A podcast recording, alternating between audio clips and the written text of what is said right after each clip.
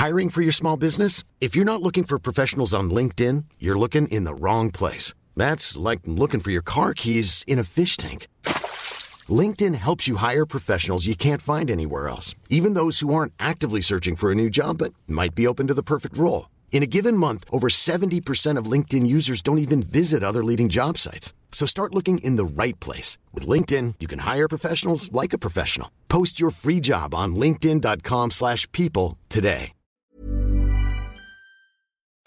Nous sommes en guerre. Moi, moi, je, personnellement, je m'étouffe. Accélère Accélère Ils sont aux ordres du pognon Faut laisser la star tranquille. Salut c'est Hugo, j'espère que vous allez bien. Petite fin de semaine, tranquillement, on va parler de plein de sujets différents euh, aujourd'hui. L'origine du virus, des révélations sur les Ouïghours ou encore l'euro de football rapidement. On est parti donc pour un résumé de l'actualité en moins de 10 minutes. Et on commence donc avec un premier sujet rapidement. Les élevages de fourrures d'animaux en Chine pourraient être à l'origine de la pandémie de coronavirus. Cette hypothèse, elle a été avancée dans le journal Suisse République par Christian Trosten, un scientifique allemand qui euh, dirige l'Institut de virologie de l'hôpital universitaire de la Charité à Berlin.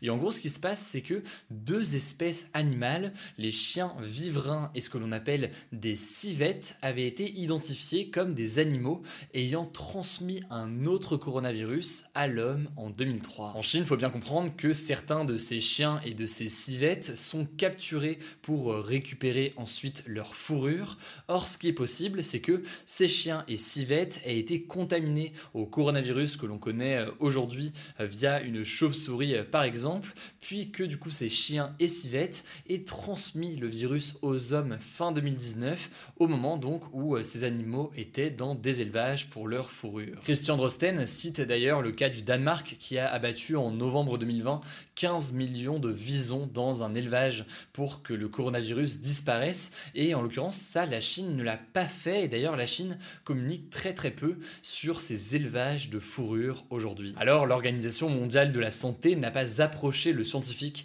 pour faire partie de l'équipe de scientifiques qui est allée à Wuhan en janvier pour déterminer l'origine de la pandémie Selon lui, c'est peut-être parce que l'Organisation mondiale de la santé ne voulait pas froisser la Chine et amener un scientifique qui douterait de la transparence du gouvernement chinois quant à l'origine de la pandémie.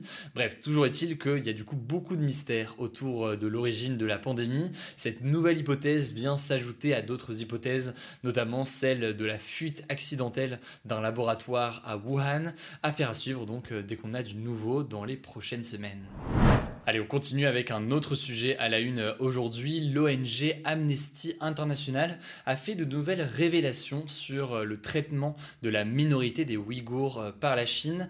Et la Chine serait tout simplement responsable, selon l'organisation non gouvernementale, responsable d'un crime contre l'humanité. Alors les Ouïghours, on en a déjà beaucoup parlé, c'est une minorité musulmane chinoise qu'on trouve principalement dans l'ouest de la Chine et qui est persécutée tout simplement par le gouvernement chinois, de nombreuses ONG dénoncent depuis des années l'existence de camps de travaux forcés présentés par la Chine comme des camps de rééducation et où plus d'un million de Ouïghours seraient détenus. Et justement, un nouveau rapport de 160 pages de l'ONG de défense des droits humains Amnesty International qui s'appuie sur des témoignages d'anciens détenus détaille ce qu'il se passe dans ces camps et il dénonce tout simplement un crime contre l'humanité, donc un acte criminel à à l'encontre d'un groupe humain qui viole gravement le droit de la personne. Selon Amnesty, l'objectif de la Chine, il est clair, effacer l'identité culturelle et religieuse des Ouïghours pour qu'ils se conforment d'une certaine façon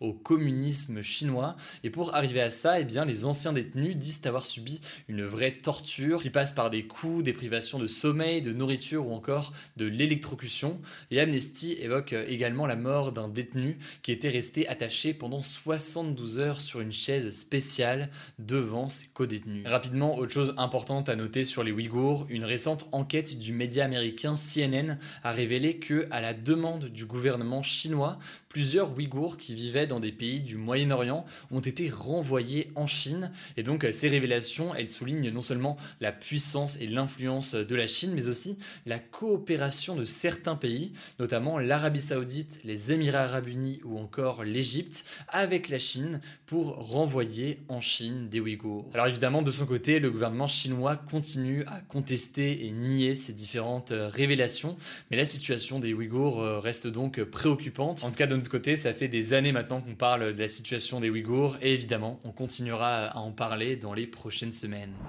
Allez, on passe tout de suite aux actualités. En bref, vous commencez à le savoir, les en bref maintenant sont assez longs. C'est qu'il y a beaucoup d'actu aussi euh, en ce moment. Et on commence avec cette première actualité. Le président de la République, Emmanuel Macron, a annoncé hier la fin de l'opération Barkhane dans la région du Sahel, notamment euh, au Mali, donc en Afrique, où plus de 5000 soldats français sont déployés depuis 2014. Alors cette opération militaire avait pour but de faire reculer la progression de groupes terroristes dans la région. Ministre des Armées Florence Parly a pris la parole ce vendredi. Elle a annoncé que cette annonce ne voulait pas dire le retrait complet de la France euh, dans la région, mais que simplement l'opération allait évoluer, et ce alors qu'on est dans un contexte où il y a des différences de stratégie entre euh, la France et le gouvernement du Mali. Bref, il y aura encore des militaires dans la région, mais beaucoup moins que euh, maintenant, puisque l'objectif est de arriver à 2500 militaires d'ici 2023 dans la région, soit deux fois moins de militaires français euh, qu'aujourd'hui.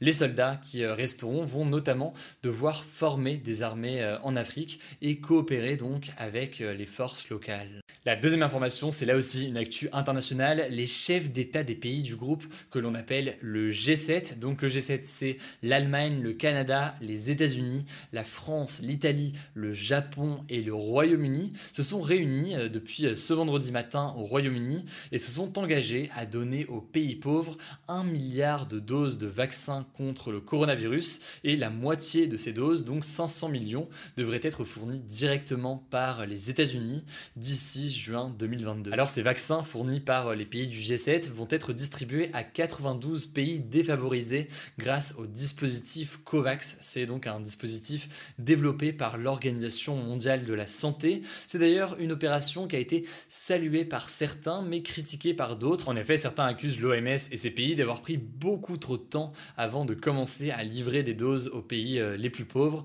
Et donc euh, les pays riches sont accusés de s'être accaparés pendant longtemps les doses de vaccins.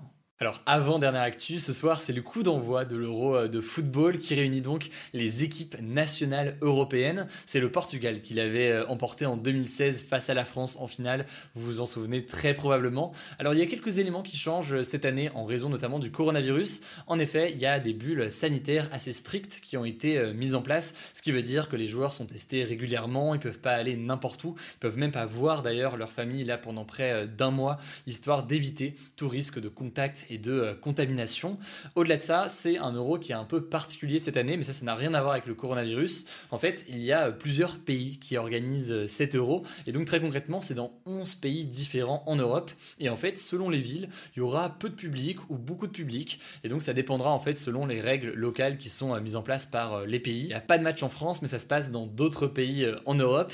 Quoi qu'il en soit, le premier match de la France, c'est le mardi 15 juin, et ce sera donc la semaine prochaine. La France qui va donc affronter l'Allemagne. Et justement, la dernière actu, c'est quoi? Eh bien, c'est le fait qu'on relance aujourd'hui officiellement le compte sport sur Instagram. Vous le savez peut-être ou peut-être pas, mais sur Instagram, on avait lancé il y a quelques mois un compte sport qui donnait chaque jour des débriefs d'actu, un peu comme on fait d'ailleurs sur Insta sur le compte principal, mais pour les actus sportives. Et bien là, en l'occurrence, je suis très content de pouvoir vous annoncer que ce compte sport est relancé avec plein de contenus exclusifs pour rester au courant de l'actualité euh, sportive. Là, il y a l'Euro qui arrive, il y a donc euh, les Jeux Olympiques aussi euh, derrière. Il y a plein d'actu en ce moment. Et donc, pour euh, rester au courant de l'actualité euh, sportive avec la même approche que celle qu'on a sur les actus autres, et eh bien, ça se passe directement sur Instagram. Le nom du compte, c'est hugodécrypte.sport, tout simplement. Vous êtes déjà près de 100 000, donc merci beaucoup et bienvenue à tous les nouveaux.